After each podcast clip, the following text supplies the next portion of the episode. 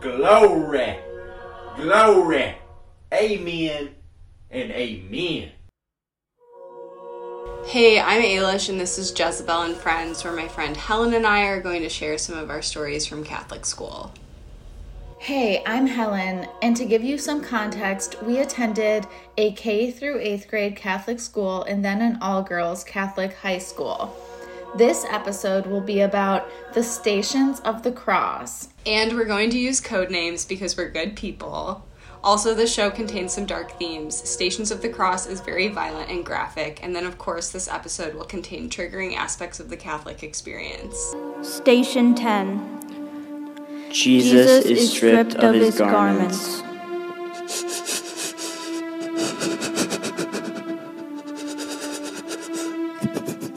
They hurt my body. And now they humiliate me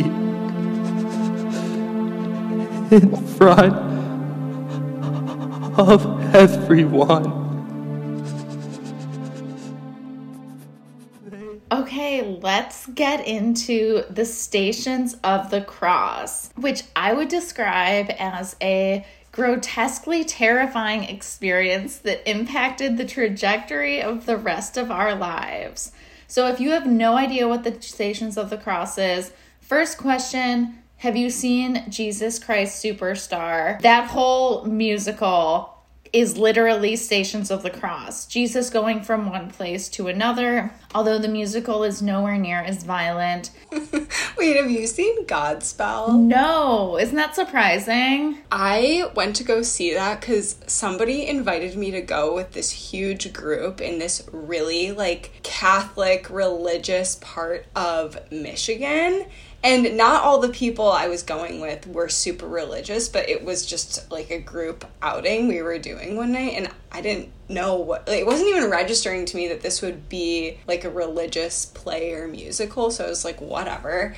And I was sitting next to my friend who makes me laugh just by existing, like, kind of like you. And I lost my mind through the entire play during the most inappropriate parts and people were looking at me like I was insane but it was just so ridiculous and as like a young kid I think I knew this was just like such a joke.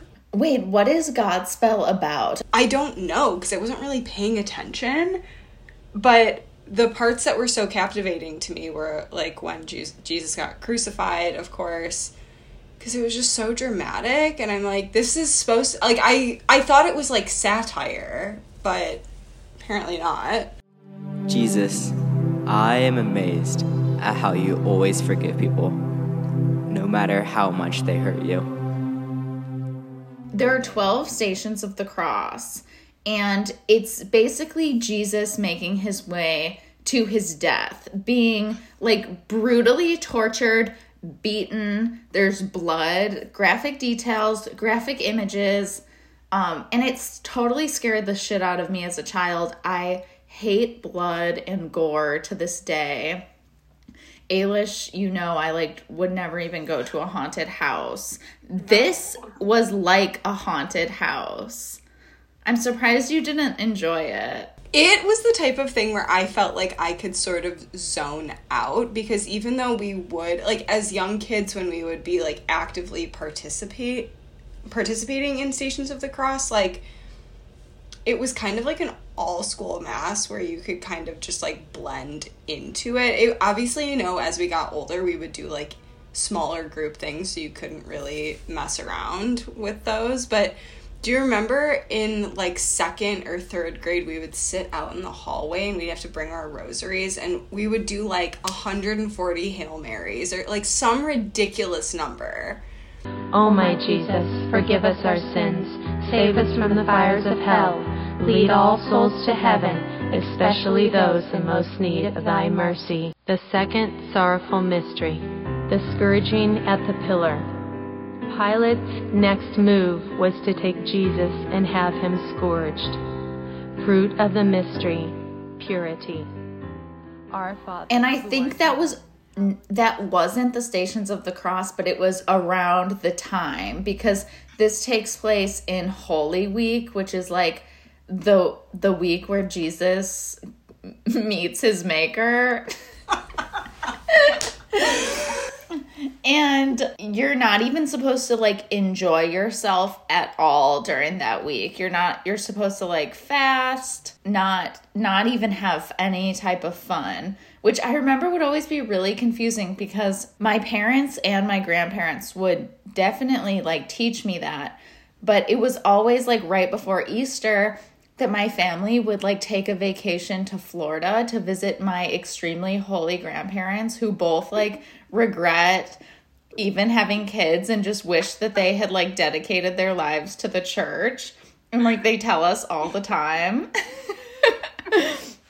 but it'd be really confusing for me because my grandma would be like, telling us we're not supposed to have any like fun or enjoyment, but we'd be like in Florida going to like the pool, the beach, like Easter egg hunts and stuff like that. Station 11.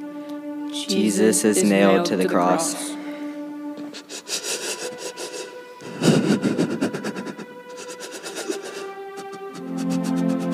Forgive them. So, as young as kindergarten, in our Catholic education, they went just full throttle on all of the gory details and violence. And I just remember being scared shitless by these stories. So it makes perfect sense to me that in like second or third grade, Stations of the Cross made its way into our recess games that we would play on the playground. and we would play, we didn't call it Stations of the Cross but that's what we were doing. We were like acting out the stuff that we had just learned, which I feel like is that's exactly what kids do. Like they play to like make sense of the world. That's why they play like house and stuff. It's what they're trying to understand. um so I feel like it was such a direct response to just the absurdity and how scared we probably felt. And that led to us just like playing crucifixion games on the playground. so the living stations of the cross are so scary. So what they wrote on the church's website was for more than 20 years, the teens have provided the parish a spiritual pilgrimage depicting Jesus on the day of his crucifixion. With all the struggles in the world today, we hope you can attend as we reenact Jesus' ultimate sacrifice of love.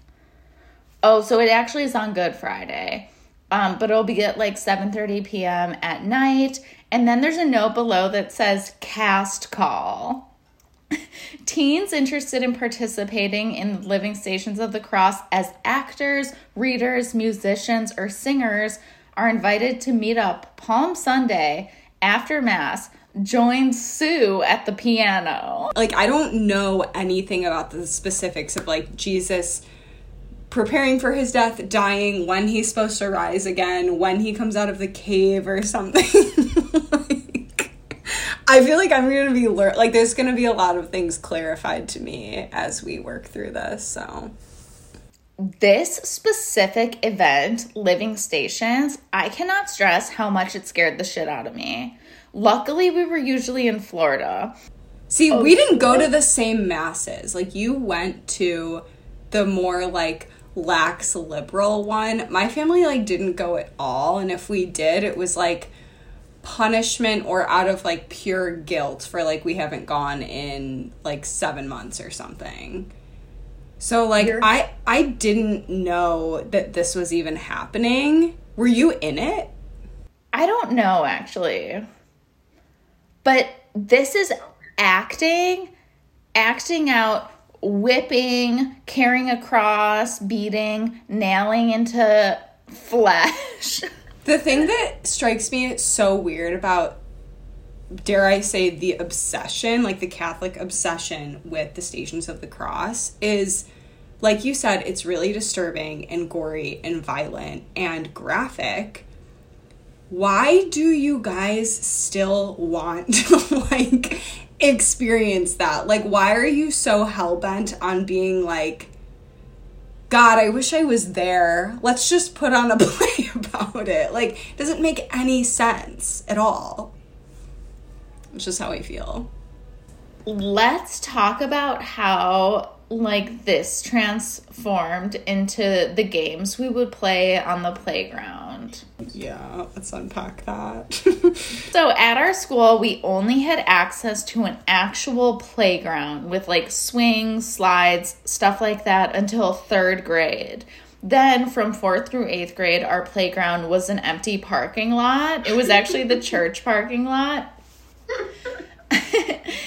and so there was nothing to do.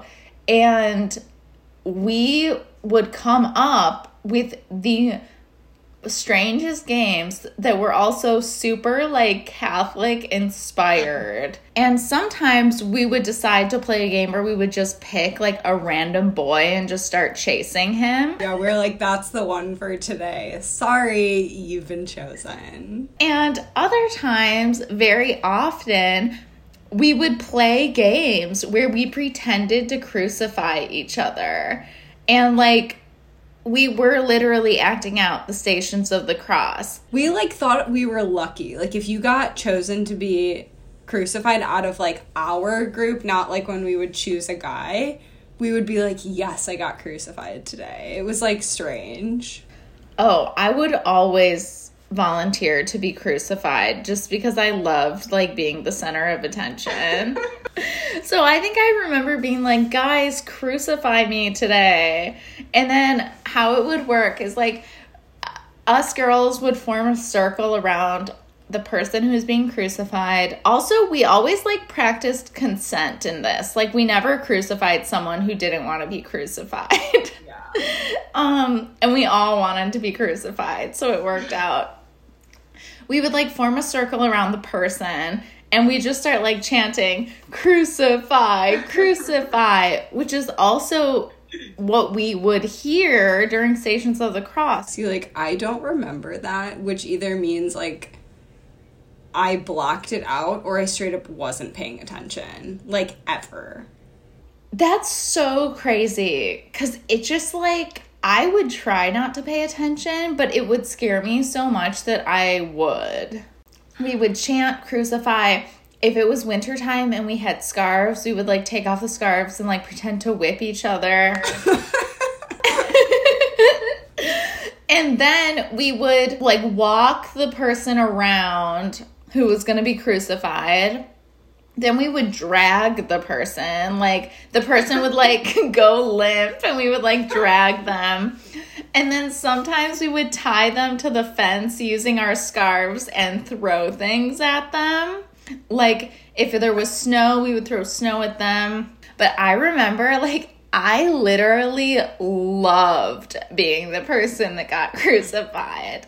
I really think I just liked the attention. Um people who like played that game with us who we don't talk to anymore i wonder how they look back at those games Are you thinking people that we would like chase around or who would just be like there? just like girls who would be like participating in the crucifixions Yeah, like where are they now? And like do they look back and think that was like really weird? Or i mean obviously it was really weird but i look back on it and i think that actually makes perfect sense. Like now that i understand more about psychology and mm-hmm. like how children react to like extremely like fear inducing situations which i would consider going through the stations of the cross especially the living stations and like the fear response that that had in my body like i know that impacted me to like wanting to make sense of it by playing those games on the playground I don't know how intense because we were in the same class in third grade, but I had the more religiously intense teacher in third grade. And I remember that's when I wouldn't say believing, but started participating more in like the religious aspects that we were taught.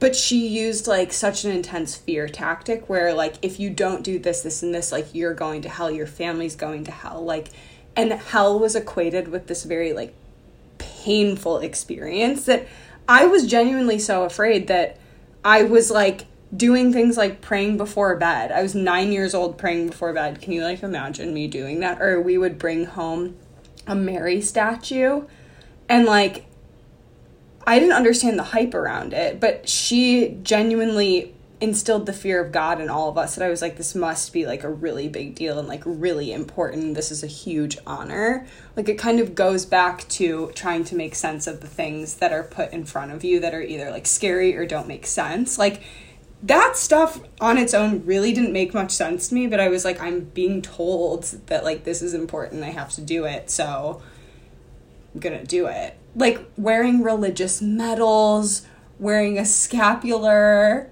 What? Do you remember the scapular that had it was like a necklace that went like forward and backwards and you would wear it underneath your clothes? Oh my god, no. You did she not did your teacher not give you those? No. They almost look like little postcards on the front and the back of the necklace and there's one supposed to sit like over your heart and the other one's supposed to sit in the back, like in the middle of your back. So it's like on both ends. But I don't think she gave these ones to us, but the more intense ones were made of like a really scratchy, woolly material because you're supposed to always like be in discomfort to remind yourself of how Jesus was always in discomfort or something. I'm botching that explanation, but she gave all of us those and we all wore them. That is like next level. That actually sounds Opus Dei to me, which Opus Dei is like the fundamentalist sect of Catholicism. Um, they don't always call themselves Opus Dei, and they believe in in great like causing great discomfort to themselves. They thrash themselves, like they walk on like sharp objects. That's that's so strange. I'm sorry to cut you off, but like we were 8 or 9 years old and one kind of just being given something that's a little bit like that wasn't part of the curriculum. That was her just like going off book and being like, I'm gonna create my own little like God warrior army. And all of us were scared shitless of this, like going to hell, being punished, like things being taken away from us by God, who's not real.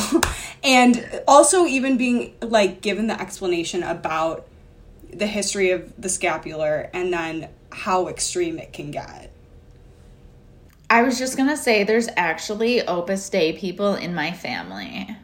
Oh, didn't. Oh, wait, I think I did know that. They're like second cousins. What do you remember from like the games we would play on the playground? Well, I do remember crucifying people, but I remember chasing people around, and we wouldn't always make it about crucifying, but it was like, I don't know, in the span of what was our recess time? Like 25 minutes? We got a lot done. We would also, do you remember the like paper recycling bins that were like full sized like trash dumpsters? People would like jump into those and like play. Do you remember liking to be crucified, or was that just me? I didn't want to be the person that was like outwardly trying to get crucified all the time because I felt like you played a big role in like inventing it and establishing it as like an activity that we could all do and enjoy. And I was like, this isn't like my thing that I created, so I'm not like entitled to like being crucified all the time. So I did feel really lucky whenever I did. Oh my god, I I think you're giving me too much credit and really I was just like hijacking it and being super bossy. well, I thought it was so genius that I was like, God, why didn't I think of that? But you were such a trendsetter with things in grade school that I was like, this is genius. This is so much fun. It felt almost like an exclusive club. I was like, if you're getting crucified, like, you're lucky. Like, that's a high honor. um, but yeah, I mean, it's just weird the way that we thought about things like that. I wonder if people are like, if they remember it, maybe they don't because maybe it wasn't a big deal to them, but maybe they think I'm like into that type of thing now. and surprisingly, I'm not. like, I now if there was even if it was a non-sexual game like something that required me like being tied up i would not be able to do it i am so claustrophobic We were also never like tie like bounding people in a way where they couldn't like get loose. Like you said it was with like a scarf and the way that the fences or anything on the playground were set up, it it wasn't secure. In addition to going to Catholic school, my parents also made me go to like a religious education program for people who attended non religious schools. As you got older, it became like a legitimate Bible study where we would like read the Bible. And I've read so much of the Bible. That's why I like wanted to name this show the Sodom and Gomorrah show, but it was just like too weird. that was that's the one of the few classes I actually remember was reading Sodom and Gomorrah. Station 12. Jesus, Jesus dies dies on, the cross. Why couldn't we have done stations like this for the Sodom and Gomorrah story? Yeah, I want to see more about that in detail. Please. I also went to a summer camp for like a week. This one, I didn't when I signed up for it, I don't think my family like realized it was as religious as it was. They we would do this like morning and evening devotional thing. There might have even been one in the middle of the day and there was a woman who led all of them who just was really trying to drive home that like we were going to hell. If like we weren't praying constantly if we weren't just doing all of these religious things. I thought that i think that's when i was exiting like the impressionable stage of it all where i was like this is like kind of horseshit. But definitely in like third grade i fully like thought i was going to hell. Like on a daily basis like I would be afraid. Say if I skipped like praying before bed or if I like half assed my prayer because the teacher in third grade would also do anything to make you feel like you weren't doing enough religiously. It's like, did you pray before bed? Yeah. Well, did you mean it? Probably not. It's like you're going to hell. So it's like you couldn't ever do anything right. So I always just lived in fear of going to hell because I felt like I wasn't doing enough ever. Did you think you were going to hell? It was never so much that I thought I was going to hell, but I was terrified of the devil like getting me. And that fear could be like sparked up again. It was almost like my hypochondria. Like I kind of go through phases where I become kind of a hypochondriac. And usually now I've learned it's because there's been like underlying issues that I haven't addressed where it was just easier to be like, I think I have cancer when it's like I just didn't want to face like my real problems. And that that would kind of get like flared up with certain things. There was a teacher, a religion teacher at our all girls school, and I don't think you had him. He had left the monastery, but he was still like a single person, a devout, devout Catholic. And he told us some stories about like exorcisms and he basically made it seem like there was no way he couldn't believe that that stuff was real because of stuff he had witnessed like firsthand. So I got really scared.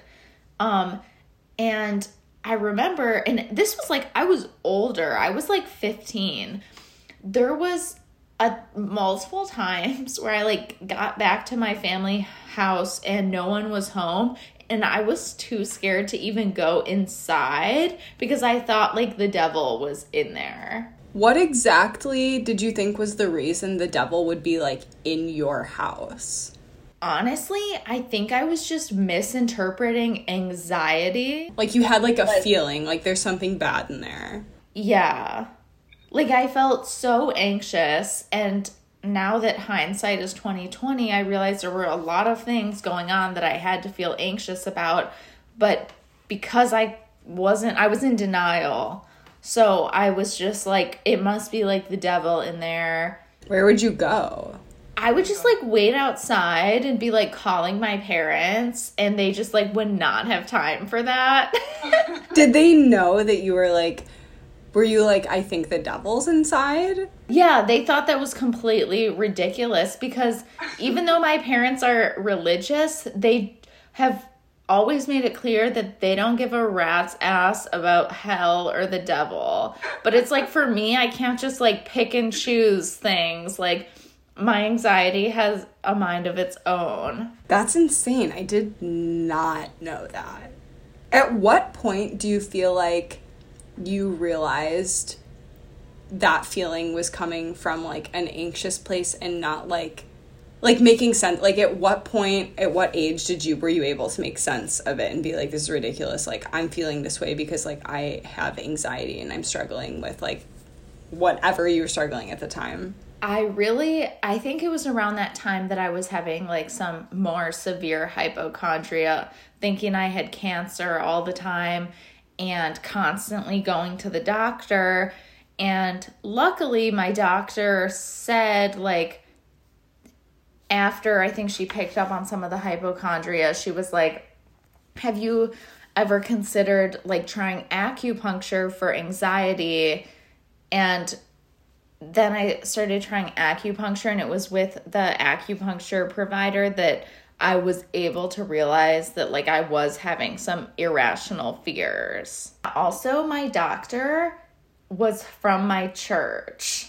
I would say 90% of the time she's an amazing doctor, but since she's like a Catholic woman who was socialized in the Catholic system, she would basically taught me as my doctor that abstinence was the only solution. like it was never presented to you like are you or are you not sexually active it was like you shouldn't be sexually active that's the end It was exactly like you shouldn't be sexually active. The question in my appointments would be like, and you're not having sex with anyone until you're 30 in a committed relationship, right? Great.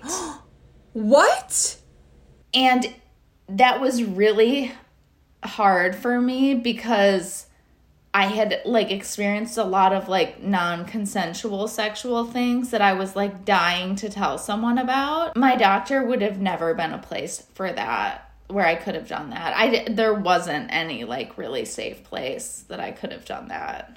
that's so fucked up Her physician's assistant also went to our church. If I had my like checkup with the physician's assistant, she would say the exact same thing. So I wasn't even allowed to like tell them that I that I had been involved in sexual activity like in any way. it's weird that she would just glaze over it and be like right right Yeah, I don't re- really recommend getting your um doctor from your church. Just setting the tone like that can just put someone in a headspace to feel really guilty about things that again are natural at that age to even be curious about and to put a stigma like attach a stigma to it and almost like have that stigma in the room with you feels like a third presence where it's like this is supposed to be like confidential and safe and like that is so nuts. God, like I feel like as we unhash a lot of things, there are like things I'm realizing we both didn't know about each other's experience in like elementary school, junior high, high school, not so much college, but like I think things we just didn't know was happening. I know, and there are things that at the time I don't think we even thought to like bring it up because it was just like something that was happening to us that we had no control over. And so it almost felt like there was no use in bringing it up. Um, but now, like looking back as adults, it makes sense that we would talk about it now, just having like a deeper understanding of like like child safety. but also like even feeling like bearing the responsibility of carrying shame that wasn't even ours to like like we shouldn't have been carrying that. It was usually somebody else was really contributing to those really bad feelings. so When you plant your seed, you stake your claim. Thanks for listening to our episode of Jezebel and Friends. To learn more, follow us on Instagram at Eilish Boyd and Helen Q. Pasin. That's Eilish Boyd, E I L I S H B O Y D, and Helen Q. Pasin, H E L E N Q P A S I N.